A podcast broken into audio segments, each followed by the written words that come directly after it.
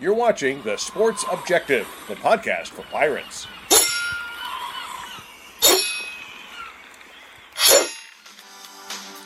You're listening to Absolute Empowerment with Coach Jeff Connors on The Sports Objective. Join Coach C, the USA Strength and Conditioning Hall of Famer, every Monday night to see in a variety of guests, including former players, former and current coaches, pastors, and others will discuss relevant issues in coaching today's athlete, with the goal of equipping the athlete and those coaching them with the physical, mental, and spiritual armor necessary to live their best life.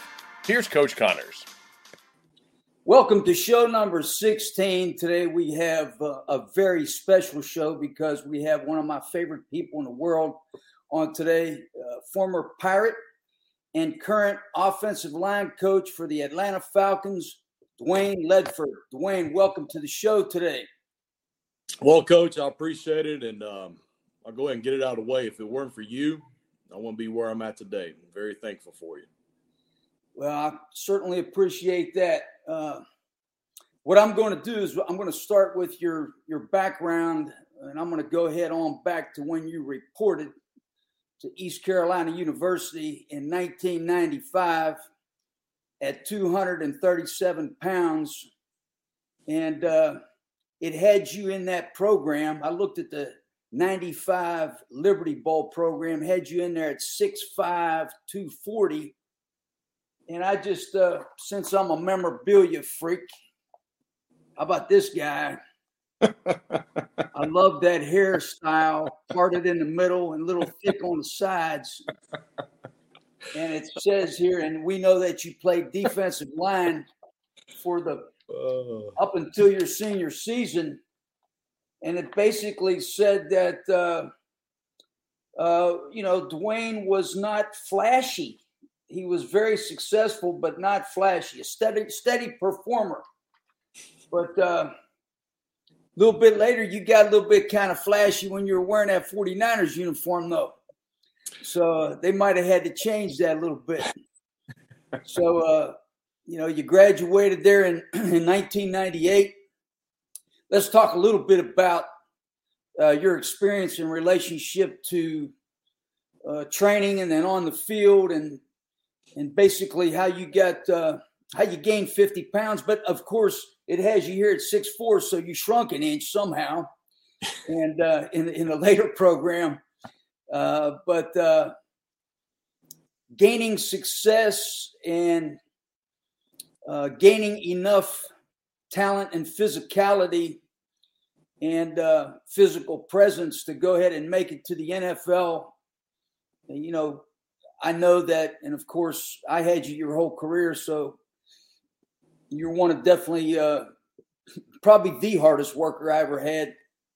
I can think of a couple other guys, one of your buddies, Jeff Carr, but we had a lot of hard workers at East Carolina University for sure.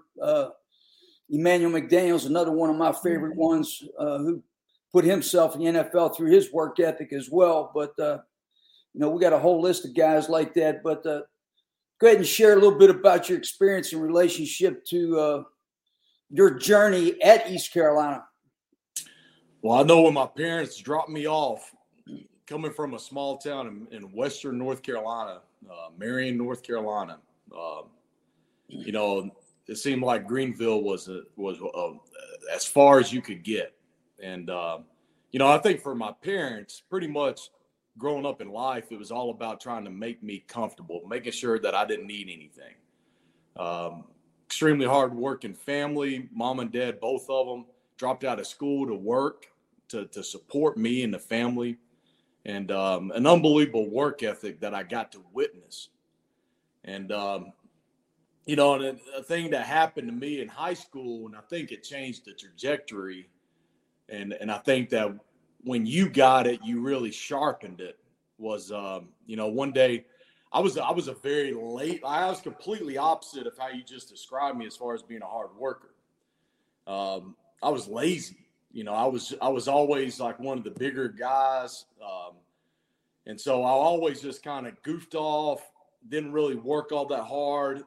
When it was time to show up, I just expected to kind of go out and play the game. And my high school basketball coach, Lloyd Church, who you met this past weekend, he sent me home one day. He was tired of seeing it. And I was like, you're sending me home? I'm like, well, why are you sending me home? Like, I'm the best player out here, and you're sending me home. Like, how are you going to do that? And so I had to go home and tell my dad, hey, Dad, because he asked me, he's like, why are you home right now? You're supposed to be at basketball practice. I got sent home. Well, why did you get sent home? And obviously, I was making a lot of excuses. And so my dad put me in the truck, drove me up to the high school, and I had to sit in front of my dad, who I think is one of the hardest worker I've ever been around. And he got to listen to the coach describe my work ethic and why he sent me home. And the words that stood out was, your son is lazy. He does not work hard. And that was a tough thing to hear. And obviously there was some heavy consequences that I had to face when I went home that night. But more importantly, that was hard to take, because I felt like I let my family, my parents down. And that moment completely changed my outlook. Like the next day when I got to show back up and the coach allowed me to come back on the practice court, I told him and I was like, you know I can talk a lot, coach, and make a lot of excuses, but just give me one more chance. Give me a chance, because I really enjoy basketball. I love playing sports. Don't take this away from me.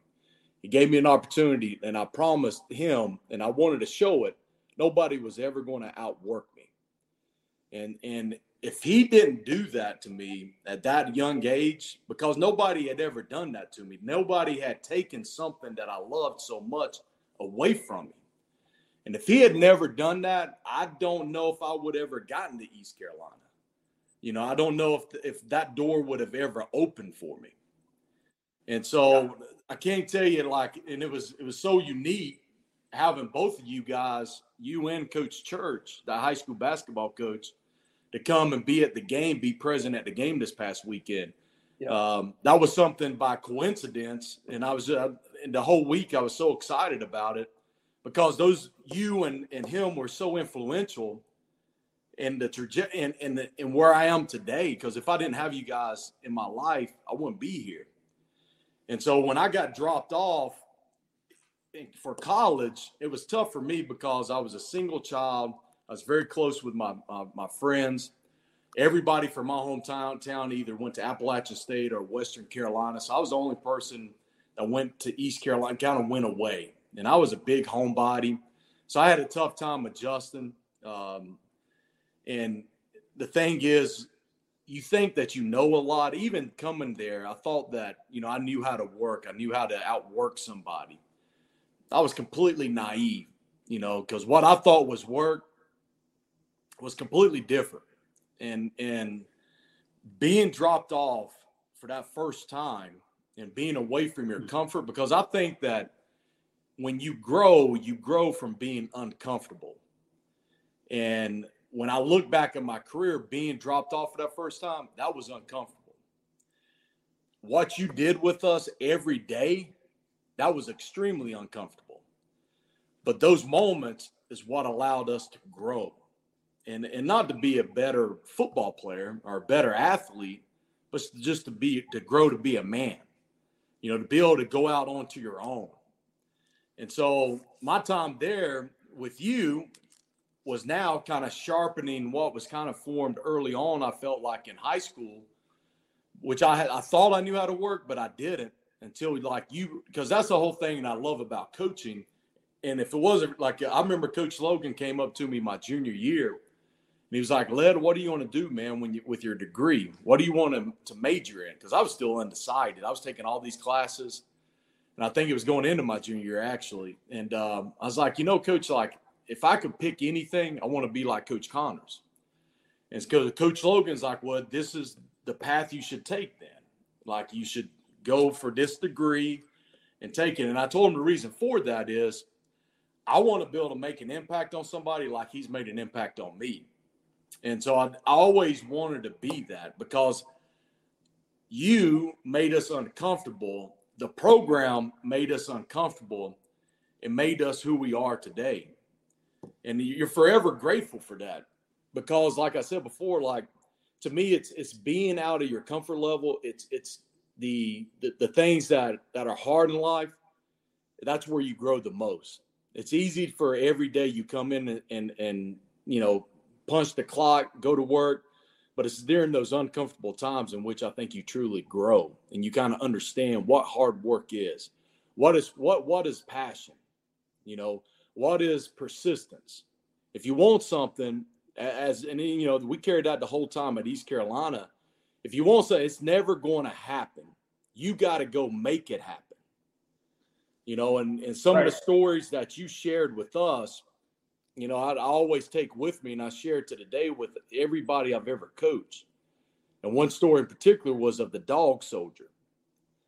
You know, and just when you talked about that warrior and that warrior society that they had, being a dog soldier, what it meant, how people looked up to them, but also how they kind of policed the people, but also in moments of conflict or in war, they would stake themselves to the ground until death or until somebody else relieved them. To me, that was what a teammate was. That's being there for somebody else. Would you have that type of sacrifice? And then there was always something that was, when you talked about the dog soldier to us, you talked about men of direct action. Yeah. And to me, you can never sit back and wait for something to happen. If you wanted something to happen, you got to go make it happen. And it's not about talking about it. It's about action. And to me, that's something that I've always carried with me. And it's made me who I am today. And all I am is just a reflection of all the coaches that's been an influence to me in my life. And I'm just trying to give it back today. If I can just give back a part of it, I feel like I've done my part as far as trying to give back. I think it's a wonderful profession that we get to be a part of. And so it's something that I don't want to ever take for granted. And because I feel like I owed them something. I owed those men something that I coach. Yes. I mean, when I first got to East Carolina, the first person I met was Henry Van Sant. And I love that guy. You know, he had coached way back with, I think, Stasevich. If you kind of know a little bit of history about the Pirates. And so it went back a long way. And Henry kind of told me, say, hey, you know, here's the tradition of East Carolina. We need a tough guy to come in here and make sure these guys work hard. And we need to overachieve. If you look at the schedule we play, you know, we've got to build that work ethic and we've got to build that toughness. And he just had me so fired up. I was like, well, Henry, you got the right guy here is all I can tell you, because I'm going to be the first guy here and the last guy to leave. I didn't even have an assistant coach when I got there. I mean, but I mopped that weight room every night. Henry told me that it was one of the best strength facilities in the East, on the Eastern Seaboard. They just put in a 5,000 square foot facility. And I didn't know if I could agree with that, but I was just glad to have, you know, a place to train and just turn me loose and let me coach. But that's where I first learned about the tradition and culture of East Carolina. And I was very comfortable with that and couldn't wait to go to work. And then, of course, with Bill Lewis and then with Steve, same approach. And, of course, you know, you know how I feel about Steve, and you got to coach with him with the, you know, later in the, with the Frankfurt Galaxy. And, you know, he's just been someone who's really helped us both. So I always have the ultimate respect for Steve Logan. You know, getting into the specifics of your career a little bit, I'll go through it quickly here. You know, your senior year, you got the NSCA Strength and Conditioning All-American Award, which I was very proud of course. You had great numbers in the weight room that you had developed, you know, and I was a numbers guy, of course. Hey, I still shared those with my players, too. I was like, I know you guys don't think I squatted or did any power cleans, but these are my numbers. Well, those primary movements were what my program was all about. So, you know, I don't know what some people are doing these days, but that's something I always hung my hat on.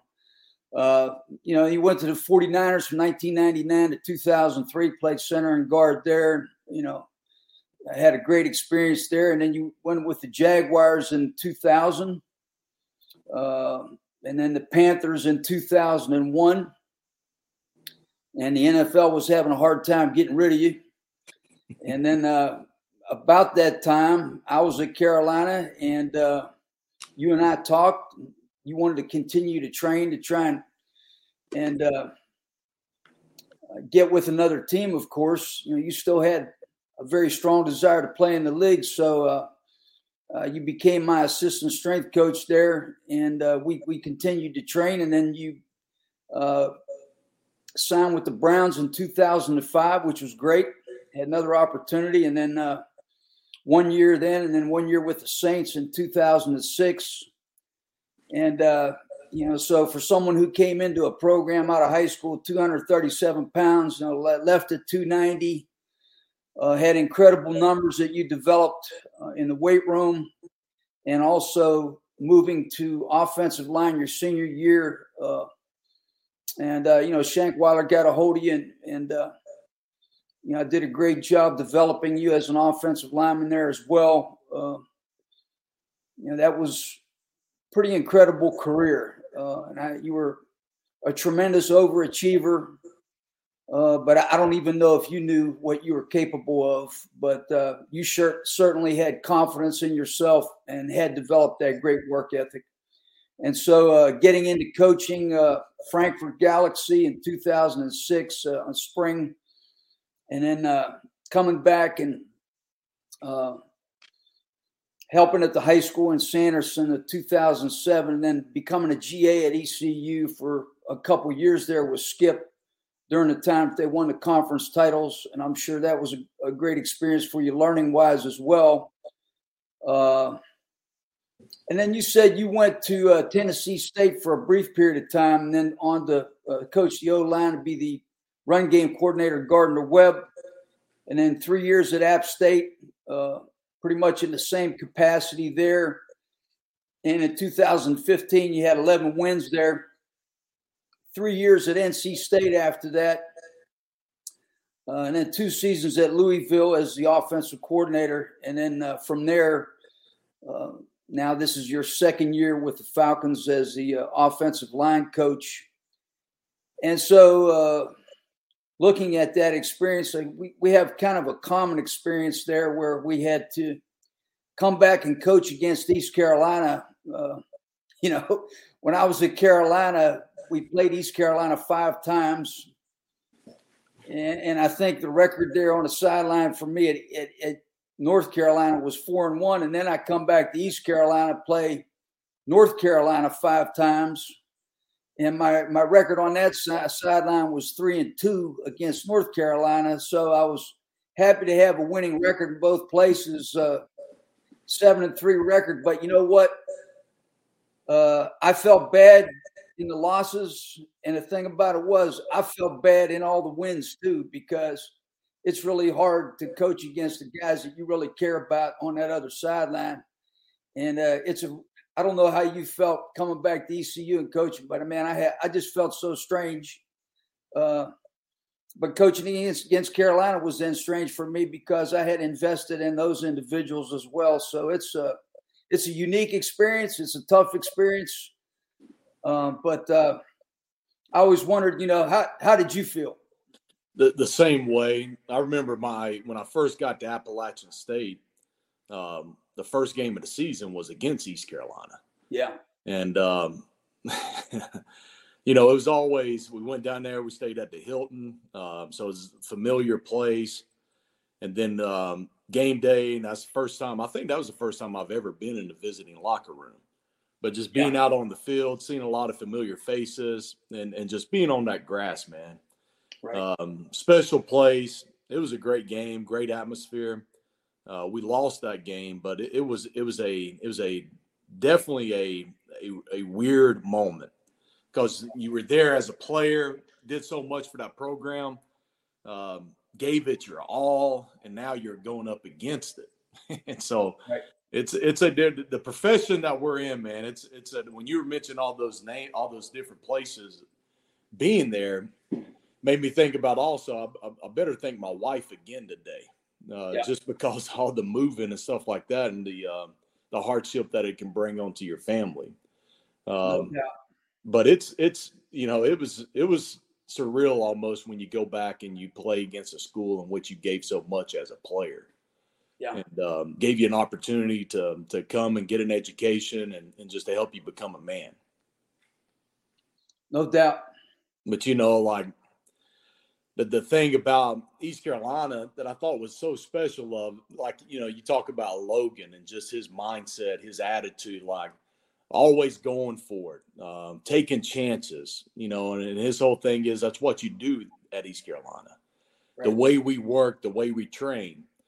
I think that in our minds early on there, it was all about it doesn't matter what people on the outside will tell you. So society today, you turn on the social media, turn on the news, it's always something bad happening. Yeah. People are quick to say the things that you can't do. And that's why when you just mentioned me being an overachiever, to me, that's the greatest compliment other than being a great dad and a great husband. That's probably the best thing that I could ever hear, because that's what I want to be. I want to achieve more than what anybody, I don't want anybody to put limitations on me. And to me at East Carolina, that's what we embraced. And it was always something or out to prove something. Yeah. And it was not only that as a player, but also when I got into coaching, there was always the stereotype of former players. They have a tough time because, they want it right now. They're not willing to work their way through the ranks. And I was like, all right, what I got to do? So I went over to NFL Europe, coach over in Europe, enjoyed it, loved it, fell in love with it. And because I really wanted to be a strength coach, because I wanted to be just like you. And then I went over there as an intern and had my first year as a full-time coach over there and fell in love with just the schematics of it, just being with a position group. And so I wanted to go that route. So I knew I wanted to work with, college athletes at the time. So I was like, I'm going to go back at Sanderson High School, because when I was bouncing around in the NFL, we lived in Raleigh. And so I worked at Sanderson, which was right down the road from me, but I also wanted to go back. I was like, all right, typically you have to go and be a GA and work your way up in the college ranks. So I was like, I went out and I tried to get a GA job. I was fortunate. Skip brought me on as a GA. I was there for 2 years. Skip left for South Florida. I was able to get a full-time job at Tennessee State. During that time at Tennessee State, I saw my wife one time because, she was still trying to start her career. She was getting her MBA at Chapel Hill. And so that was a sacrifice because I knew the end goal where I wanted to be. Yeah. East Carolina taught me that. And so I knew what I had. I laid out a plan and how am I going to be able to work that? How am I going to be able to keep chipping at that rock until that thing breaks, man? And so I was there at Tennessee State. My wife was great. She understood the sacrifices we had made. And I was able to get closer back to home at Gardner-Webb University, which was kind of near my hometown in Boiling Springs, North Carolina. And so I was there for a year. And then this is a funny story. After that 1 year, Appalachian State had a turnover. They had a coach that left, took a job at Western Carolina. They had a lot of staff turnover that year. And to me, I was like, man, Appalachian State, great football program. Won the national championship, always winning. I was like, man, if I could get an opportunity to go up there to continue to learn, that would be a great step for me. And so I didn't know Jerry Moore, didn't know Scott Satterfield. Jerry Moore was the head coach at the time. Scott Satterfield was hired to be his offensive coordinator. He was at FIU. And it's about this time of the year, when the coaching carousel happens. Guys are putting together their staffs. They're looking for jobs. And I remember the coaching convention was held in San Antonio, Texas that year. And I was doing all my work I was like, all right, I'm going to put my focus on, I got to get the O-line job at Appalachian State. I don't know Scott Satterfield, don't know Jerry Moore, but I've got to run into them to introduce myself and let them know I want that job. Yeah. I wasn't going to let somebody else give me a job. I want to go take that job. And so I went up there. You're up there for 3 days. It's that, like you've seen it before, so many coaches everywhere. And it's hard to even traffic through the lobby. Everybody's, you know, trying to run into certain people. And so it was the third day that we were there. I woke up and I was traveling. So I called my wife. Well, I called my wife that night and I was like, well, tomorrow I'm supposed to head back. She's like, well, how was your conference? And I was like, it was good. I was like, I'm disappointed. She's like, why are you disappointed? I was like, I never ran into Coach Moore or to Scott Satterfield. And that was the whole purpose why I went to this convention in San Antonio, to make that connection.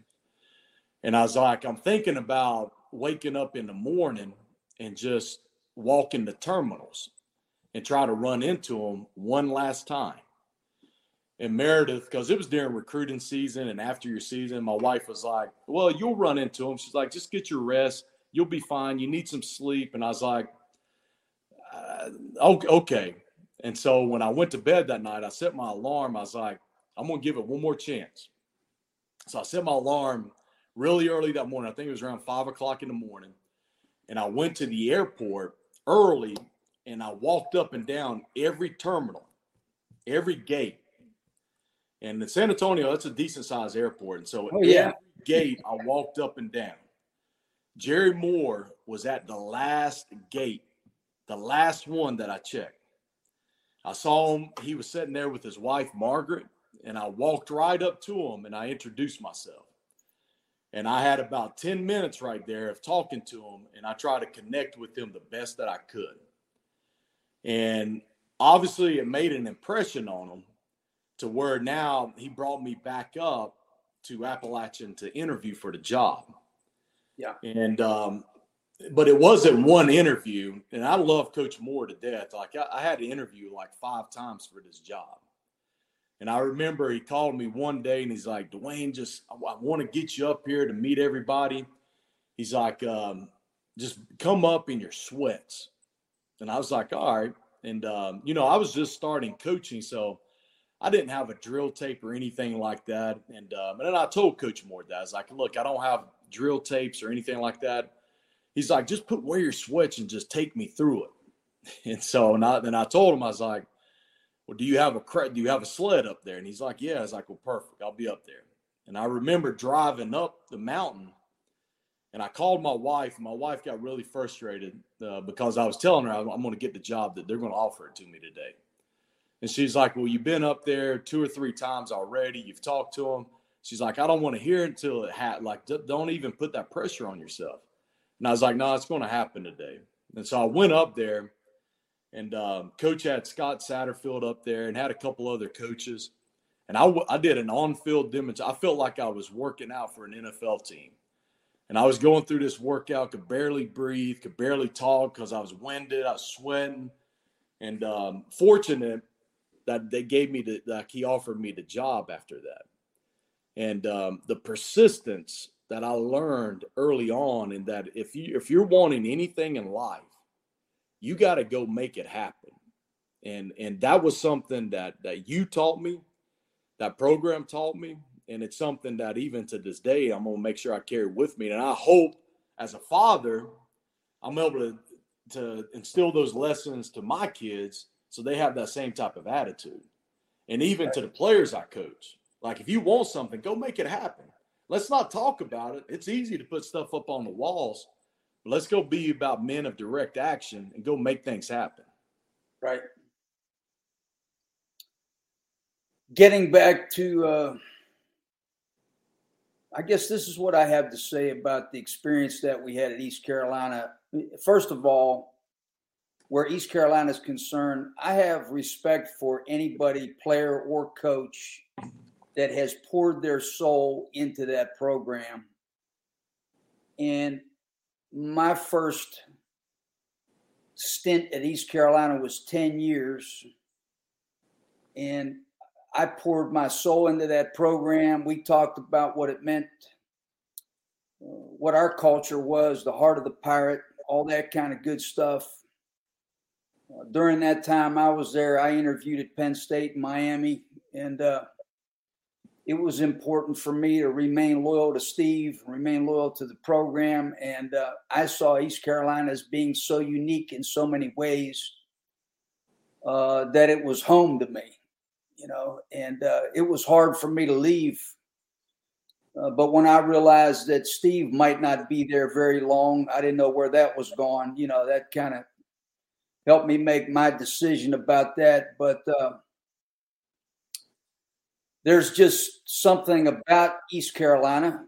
I don't know who, if you can put your finger on it. I don't think that every coach coming through here has felt it, because there's tons of coaches that came through here, used it as a stepping stone to go somewhere else. And then some of them wanted to come back, of course, you know, me being one of those. But I never thought of this place as a stepping stone.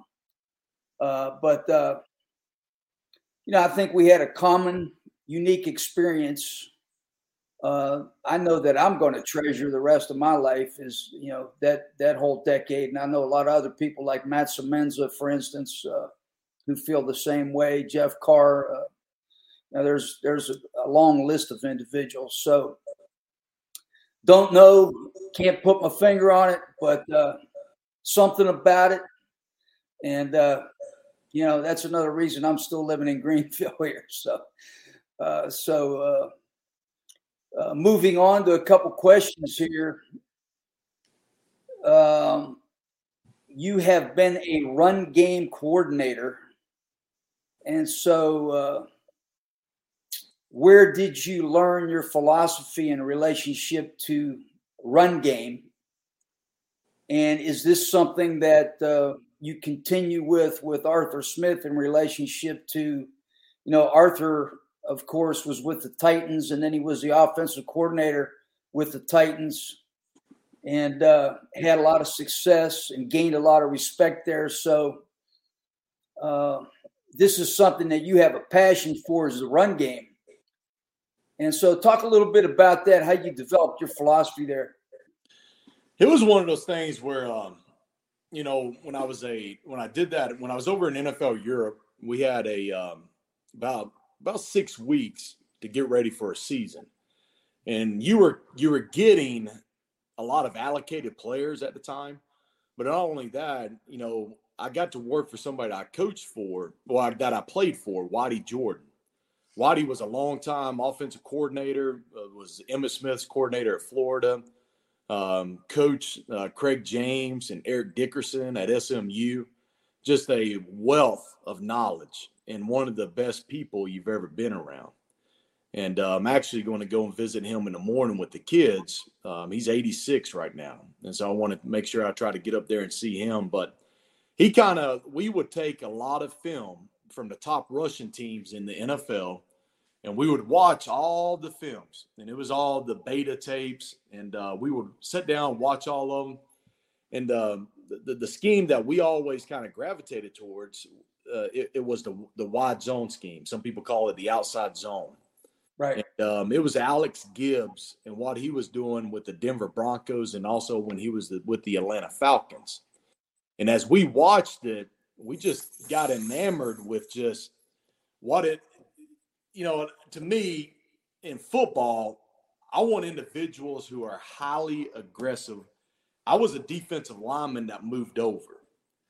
And I remember my rookie season, you know, I was fortunate. I played for 9 O-line coaches in the NFL. And Bob McKittrick was my first coach. And Bob had a sign up in our meeting room that said, 1 inch of leverage equals 10 pounds of body weight. Like, you didn't need to be the biggest to play up front. You got to play with better leverage. And so that hit home with me, because I felt like I was pretty athletic. I could move. Now, if I played with leverage, I had a chance to play in this league. And so Whitey and I, we would get like the Denver Broncos back then. They would always get these undersized linemen, these tight ends, these guys who were very athletic, but they played extreme. You saw them just playing hard all the time. And just the angles in which that run scheme presented to the defense, as we just thought it was very hard. And I've always been under the philosophy of the famous Bruce Lee quote of like, you know, I fear not the man that practice 1,000 kicks, but practice one kick 1,000 times. Yeah. And so we wanted to have one thing that we worked, that, and it was the combinations over and over, and to be a master of something. And so we gravitated towards that, and we kind of just, all right, this is how it fits us. And so we would make all these cut-ups, and then doing all that, I kind of learned also, you know, regardless of what you're doing scheme-wise, you better get the players to play for you. And you want them to feel like those guys will run through a wall for you. And I got to see that firsthand with Whitey and everybody that played for him. Guys loved him, and it all went back to the reason why they did was he cared about them. And once you know somebody cares about you, man, those guys are going to do anything for you. But it's got to be genuine.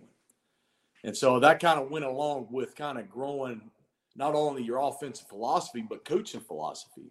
Right. And they kind of went hand in hand all the way through.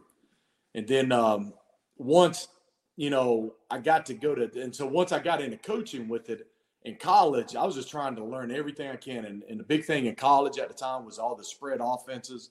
And when I got with Scott Satterfield, we kind of merged a spread offense with kind of like an NFL-style offense, and that we kind of got into the pistol formation and kind of had both.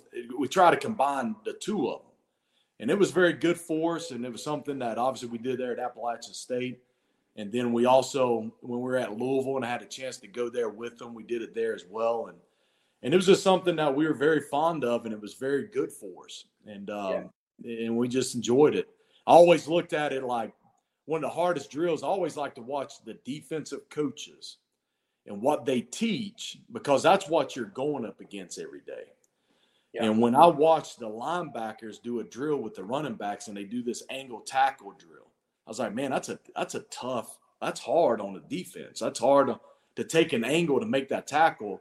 And so when I looked at that scheme, I was like, man, I could put players, safeties, linebackers in that predicament with this scheme. And so I was very enamored with it and the results that we had off of it. Yeah. Do you want to cut back off of that stretch? We always call it a cut up. Okay. Gotcha. So once they get to a certain landmark, it's getting upfield now. And it's a, and we look at it as a downhill play. And and it's a fun, and we enjoy it. We really do, and the guys embrace it, and it's fun to be a part of. That's for sure. It's something I told my players. There's two things. All right, if I ever get buried, or however, you know, if I get whatever happens, there's two things on my headstone that I want. I want a Crowder sled to be part of it. Like I want that 2-man Crowder sled. And I want something about the wide zone to be written on there as well. Yeah. And just means a lot to me, so. Well, when I played DB in college, as a DB back then, they made me tackle that Crowder sled every week. So, I told you, that's hit, lift, and drive at the right angle. Hit, lift, wrap, and drive. You know, and you better be hitting it at the proper angle or it's going to spin on you. That's right. And, you know, and, Coach, you've been coaching so much longer than I have, and I'm sure you got a tremendous, a great perspective on this. Because, you know, I'll hear comments, well, you can't coach how you used to. You can't do the things that you used to do. And I've the same drills, the same things that I've done ever since I got into coaching. Obviously, everything I've ever done, I've gotten it from another coach. I've learned from coaches that touch that I got to play for. I've always been a hand-on type of guy. Yeah. If I'm going to read about it or try to listen to about it, it's hard for me to – but if my hands have been on it, I've actually done those drills, I feel like I could teach it now. Right. And so, to me, you could ask my players from when I was at Tennessee State to even now with the Atlanta Falcons, it's the same drills and the same way I go about it. And it makes me think about that because you talk about the Crowder sled. That's a sled that's been around for football for how long now? And it's so useful and purposeful. in the game, especially up front. Yeah. It's about striking. It's about the hips. It's about having a base. It never gets old. And so right. some of those things, when I hear statements like that, it kind of makes me like, I don't know. Maybe I'm not seeing things. But I haven't changed anything in the way I go about it from day one. You know, and I told my players when I got up here with the Falcons, I was like, look, man, I've got a certain way that I've always coached, a certain style. If I can't do that, then I just got to go back to college. Yeah. But I'm not going to try to change who I am. Like, I got to be me.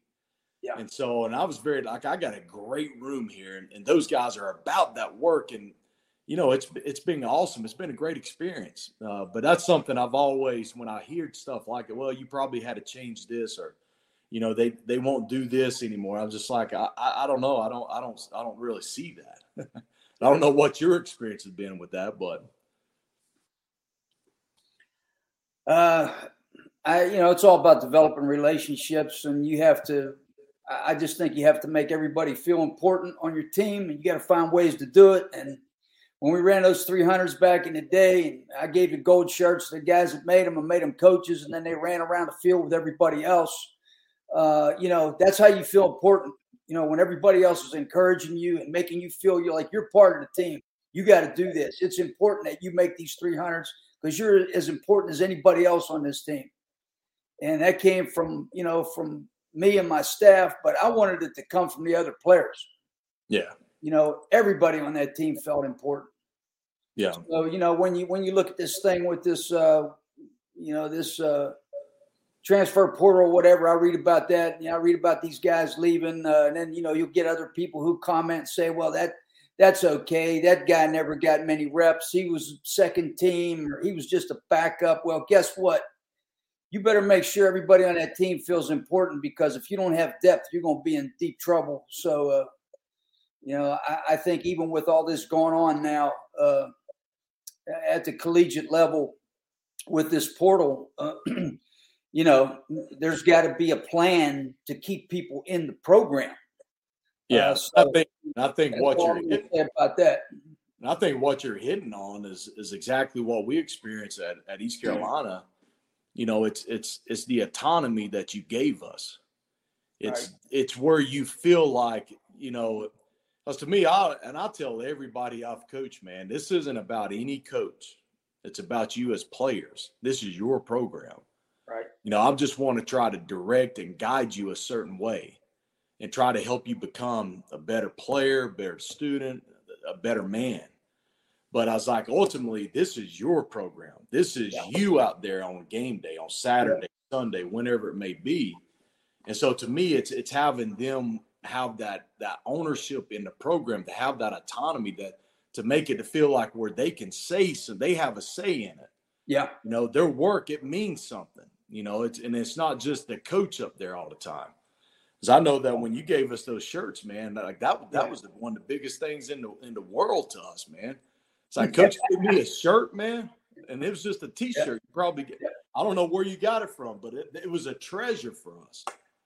You know, it was all about the meaning of the shirt. And you know, the other thing that I want to mention is, you know, one of those years, the specialists won War Day. and they were over the moon over that. I mean, hey, man. Oh, man. We won War Day. We got the War Day T-shirts. And, of course, I had different events for different position groups. So, you know, I tried to make it fair that way. And I thought it was fair that way. But that was exciting because, for me, you better go out and get you a snapper and a punter and a kicker and a holder. And you better prioritize that in your program. And I've always believed that. I'd be like, hey, man, you should go out and scholarship a punter and a kicker, like, before you even think about anybody else. First of all, these guys are going to be smart. They're not going to fail out of school. Yep. They don't have to do anything all that hard, except for me. You know, I'd make them do everything like everybody else, of course. But at the same time, these guys are going to be around for you. So you better go get you a good one, and you better really learn how important that is, because they're not just going to show up. I mean, I remember a time where we had a kicker, but we didn't have a guy that could kick off. So you're catching the kickoff on, it was different then. I mean, you're catching the kick on a 20-25 yard line. So, we got guys on 35-40 offenses on a 35-40 yard line. I forget what year that was, but I'm scratching my head on that. And then we had a snapper that had a couple bad snaps during the course of the year that cost you. So, I mean, hey man, those things are vital.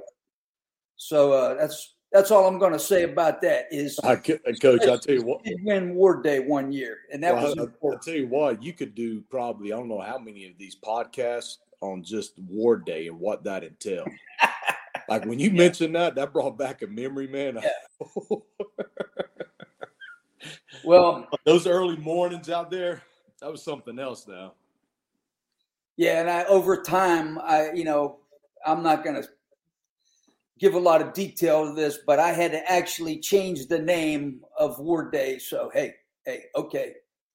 But when you're talking it because I think that's what, when I look back at my time with you, I think the whole thing was, because you always were changing up things. Yeah. And I thought it was all about the uncertainty sometimes and what we were about to do. Yeah. Because I remember some of the stuff that we did, man. Some of the stuff with the offensive line and defensive line and just some of those things that we did. We didn't know that it was going to happen, but that made us stronger and made us better. Well, we had Escape from Saigon. I don't know if you remember Escape from Saigon. What was the name of that little gym that you took us to? You remember that? We didn't have any ventilation to it. Yeah, so I believe, of course, I coached wrestling.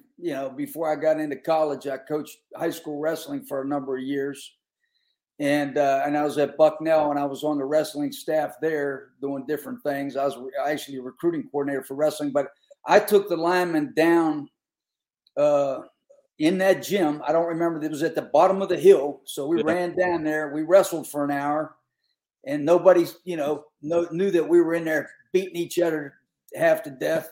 And it was all one-on-one deal. And I taught you guys maybe three wrestling deals for each position, whatever.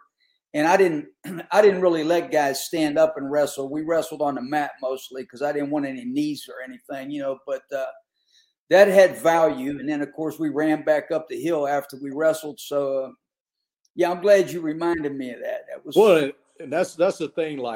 We felt like nobody else was willing to do that. Yeah.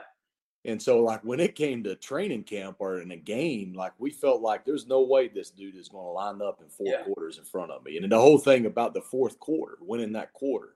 Yeah. But it's nobody trained the way we did. And we knew that, so the confidence that we had going into a season or in a game, it was astronomical. And it kind of when you talked about overachieving, I think we it was overachievement as a team almost, just because your mindset and just what you believed. Yeah. Because everybody else, skilled guys and stuff like that, they were busy running. I forgot what you had those guys doing, probably just out throwing, just running, working on speed. But, man, when we were in that gym and on those mats, that was hard, man. But it made us who we were. We felt like we came out of it, and it made us tougher. Well, skilled guys did speed 5 days a week, and I still believe in that. There's got to be some type of speed work every day, and it's got to be first thing you do. Some of it might be tempo, it might be acceleration work, it might be repeat sprintability. I mean, it could be resistance oriented, it could be overspeed oriented, but I always started every day with speed work with those guys, of course. And I prefer a 4-day program for linemen, a 3-day program lifting for the skilled guys, and then speed work, but. I can talk about that type of stuff all day as far as nuts and bolts, but that's kind of generally what the thought process was there. And I really think even at the NFL level, you got to have that kind of thought process. You can individualize, but I think, movement and speed, linear speed, movement, change direction, all those types of things got to be prioritized, and particularly mobility at that level as well. But looking at past pro schemes, just real quick, there's some general rules there. But then looking at the teams that you play, I'm thinking back on a Rod Coleman who Rod Coleman played in the league, I don't know, a decade. Wasn't he a Pro Bowler? Yeah. Yeah. And this was one of our guys, at ECU, and nobody talks about him very much. And I think, he needs to get recognized more for sure somehow. But, Rod was a guy that, you're going to have a hard time blocking Rod. You better have a plan for him or, he's going to cause you a lot of problems. So, when you look around the NFL, what are a few guys that you might have to have a little special preparation for? Who comes to mind there? I'll tell you, Coach, it's week in and week out. This past week, the game that you came to, it was T.J. Watt and Cam Hayward. This coming week, our next game, we're on a bye this week. But just, Cam Jordan, Marcus Davenport, the interior guys they have, Onyemata, like these guys, the strength, like the size of these defensive linemen, their athletic ability, just the way they can move and bend. Yeah. And to me, I think that's one of the best things. Like when you have power, but also you can bend and get an edge, right? To edge an offensive lineman, I think that's very unique. And it's a thing like every week in the NFL, you're seeing somebody every week that is doing that. And so there's unique challenges. Your scheme is your scheme, and you got ways that you can adjust that depending on who you're facing that week. But it's really about those individual battles that each and every person, because all these defenses, they're going to find ways to get that one-on-one matchup. Right. And it's just now it's being good in that one-on-one matchup. Right. But what you're seeing from these defenses, these defensive linemen these days, it's very similar to what we had there in Rod, and I completely agree with you. Like I thought, like even when because I was playing during the same time in the NFL as Rod, and just the respect that he had around the league as a pass rusher, but also just a complete lineman, because he was a defensive end that ended up moving inside, playing a 3 technique, playing nose some. Yeah, and he was just so athletic and like you couldn't touch him. He just could bend so well, and he had some great seasons. And I always thought that he was, if he wasn't the best that came out of East Carolina, he was always one of the best. Yeah, and just the rare size that you see nowadays. But along with it used to be like you got these big guys that they were about stopping the run. Yeah. Nowadays, you're getting these guys with the same size, but they can bend and they're extremely athletic. And so, it's a struggle week in and week out going up against guys. Yeah. Well, one time with Rod, every once in a while I get into wrestling match with those guys, and we were out on the field one time, and I think I might have taken Rod down, and I turned him. And I turned him on his back for maybe 1 second. And before I knew it, he threw me about 7 feet in the air. And, of course, I weighed about 190. And then I guess Rob was about 260, 270. But I was like, I was amazed, how explosive he was. But I remember, like, I hit the numbers that he had in the weight room with his lower body. Like, his lower body was unbelievable. He could squat and the way he could bend.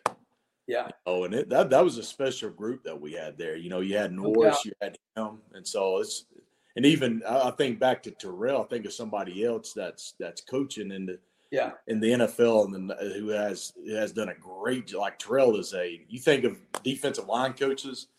Terrell is one of the ones that a lot of people are going to say like this is one of the best defensive line coaches in the NFL. Yeah.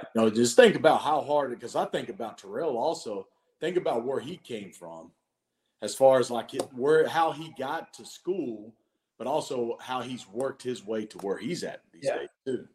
It's kind of like what you said before. It's kind of like that pirate, that mindset that we had. No doubt.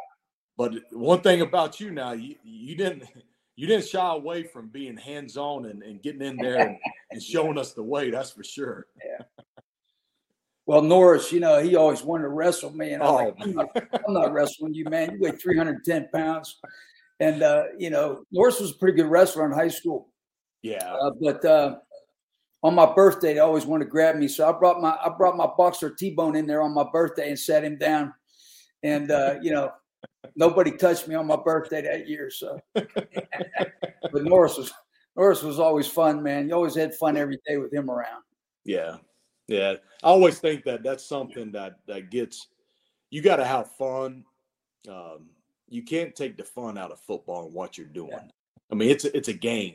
I know that the stakes are high, livelihoods and everything, what people are wanting to get out of it. But football, you started playing the game because you had fun doing it. And you have to, you can never take that away from it. And so I always think that's, as we did, every time we stepped in the weight room, we had fun. When we were on the field, we had fun. No doubt. I think that's a big part of it. Well, I guess kind of what I want to talk about, we got 5-10 more minutes left here.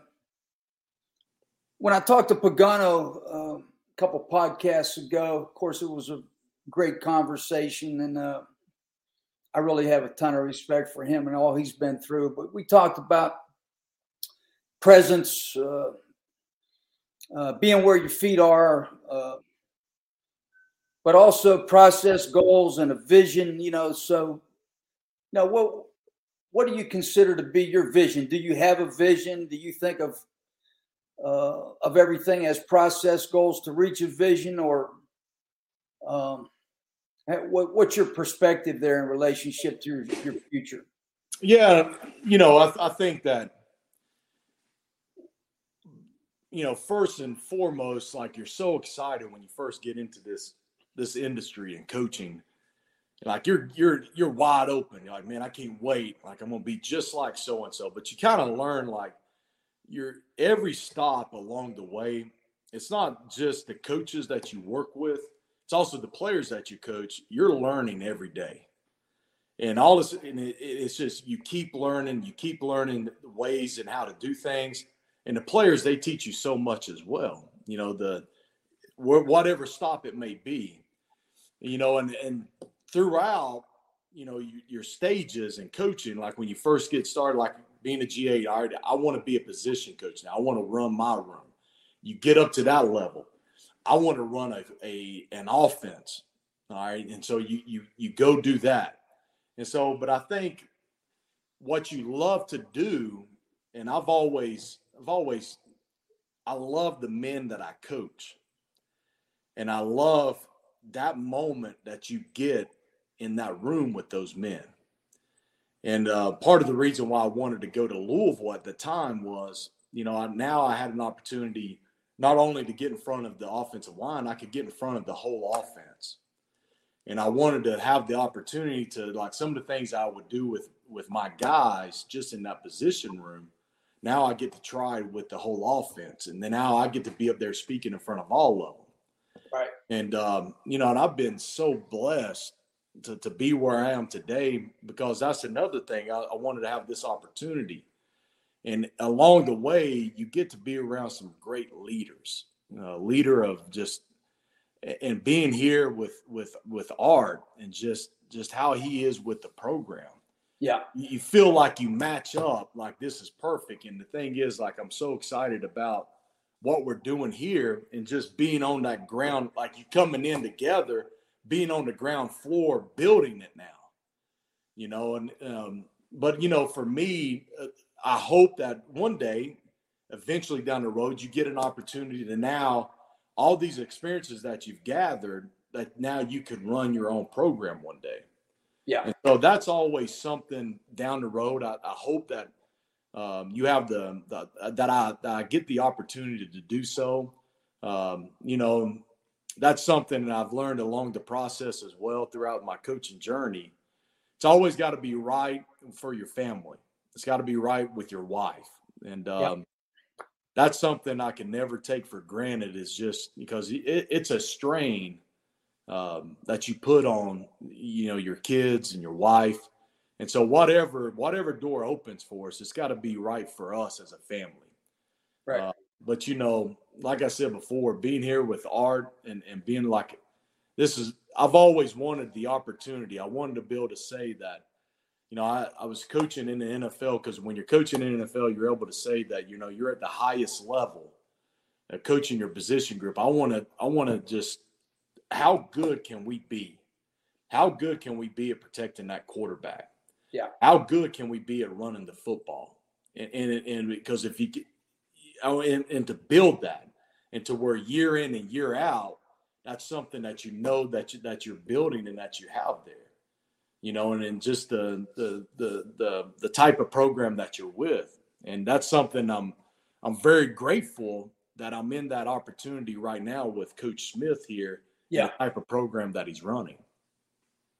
Well, no doubt about it. And, you know, when I talk to Logan, when I talk to Pagano, when I talk to Coach Bunning, we get that podcast with all of them. And when you look at some perspective here in relationship to, for instance, when Pagano moved from UNC to the NFL, you know, now you're talking about, you know, Logan mentioned the NIL, the fact that, you know, with the transfer portal, you know, back in the day when we were developing people for 3 years, and then all of a sudden, if we started to lose people like a Lamont Burns, for instance, going into his senior year, you know, we would have been in deep trouble as far as, some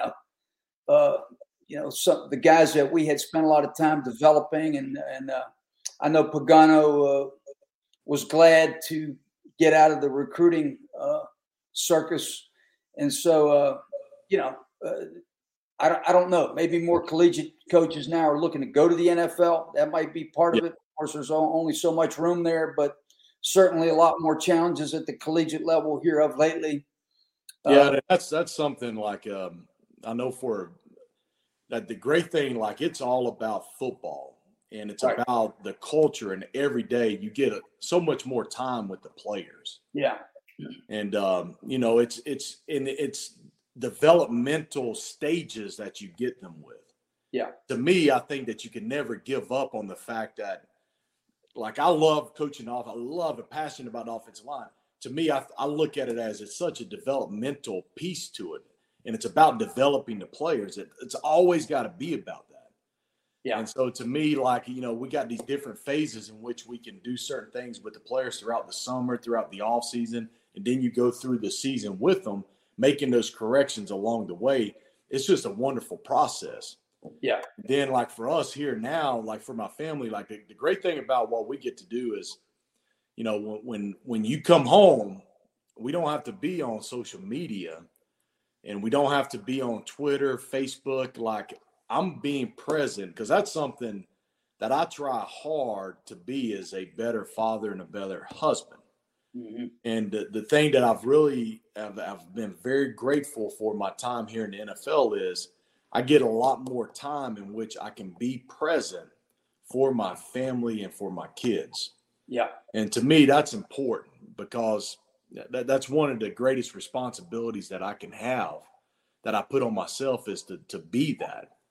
And so, and I work for a man where Coach Smith, where that's important for him. We line up like that, you know, like the family, that the family aspect's important. It's huge. Right. There's a lot of people, they'll talk about family and everything like that.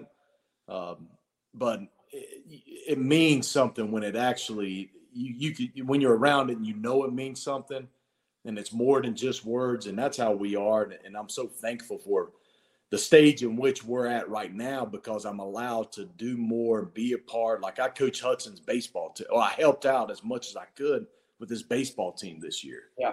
You know, and just to be around like that with in the summertime and stuff like that, because the calendar in which the college coaches have now with the recruiting, with the transfer portal and everything like that, it's a strain not only on them, but I also feel like it's going to be a strain on the family as well. Yeah. Well, I'm going to finish this interview with three words that that you are familiar with and that I've heard you talk about. And I don't know where it all started. I've seen it on T-shirts that you've handed out. So tell me about the Band of Brothers. The Band of Brothers. Well, it kind of goes back, Coach, to what you talked about, giving guys autonomy. It's about making them feel special. And to me, when I was coaching the offensive line, it was fun. It was unique. Meredith she has a stepbrother that's in that's a Green Beret, and just like yourself, I've always been intrigued with the training, the leadership that our military that they have. And so I would talk to her brother a lot and just ask him questions like, you know, how is it with your men? You know, what? And he suggested one time, he's like, have you ever seen this TV series like Band of Brothers? And I was like, no, I've never seen it. He's like, should watch it. It's pretty good. It's got a, and so just watching it and just seeing how this group of men from different backgrounds, like everybody's got something different about them, but they come together to form a unique bond. And to me, I always wanted those men that I coached to feel like it was more than just that group. It was something more special about them. And to me, that was the whole thing about the Band of Brothers. Although we come from different backgrounds, different circumstances, we come together for a common goal, and we're going to work together, all right, to achieve those things that we need to achieve. Yeah. And it was a everlasting friendship. It was an everlasting relationship that these men are going to share with one another. And to me, it was something very, very sacred, and it was very special. And so I always adopted that Band of Brothers, and I would always put it on T-shirts. And to me, it was about making those men feel more than just a position group. It was a lot more special than that. Well,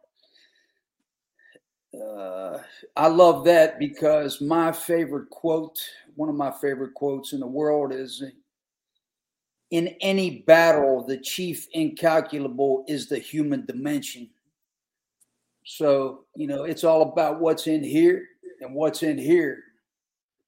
And that's what we always talked about. But if I know you got a couple examples of that. You know, your right guard right now and your center at NC State, those were the kind of guys that have that component. And that takes you a long way. So, I can't say enough about that part of it. Yeah, there's definitely a human element to that. And that's one thing. And regardless if I was talking to you about this or just talking to anybody, I'm not trying to, like, you put a lot in here, but the best thing about it, it wasn't what you were just putting here. It was also what you were pulling out of here. Yeah. And to me, that human element of the togetherness of everybody doing that and getting that group together like that, it's pretty special now. Right. Well, I'll just say one more thing before I close. I want to kind of go to your guy, Arthur Smith, who we both coached at Carolina. I coached him through his whole career there. And for him to accomplish what he's accomplished at such a young age is amazing.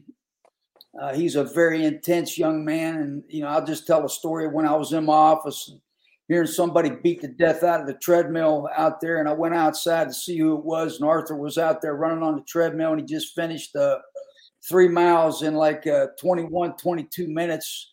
And he had lost some weight from being an offensive lineman. He was down to maybe 240, 250, but that was still, you know, a pretty incredible time for 3 miles for an offensive lineman. And his response was, well, coach, I'm preparing myself to go into the Marines. And he was very serious about that. And of course, I had met Fred Smith a few times, his father, who had started FedEx. And obviously Arthur didn't have to go to the Marines, but he was very serious about that. But of course, he ended up coaching ball. That's the kind of guy that you're working for. And, you know, I'm sure that, you know, his leadership is going to be something that's going to benefit you in the future as well. So, definitely want to recognize him as well. Yeah, there's no question about it. Like, everything that Art is earned, not given. Right. And, and I think that every day I get to sit back there in that team meeting when he's addressing the team and just learning learning new leadership skills and just how he's handling the team, how he's sending the message, how he lives by the message. Yeah. Just a great example for me every day. Right.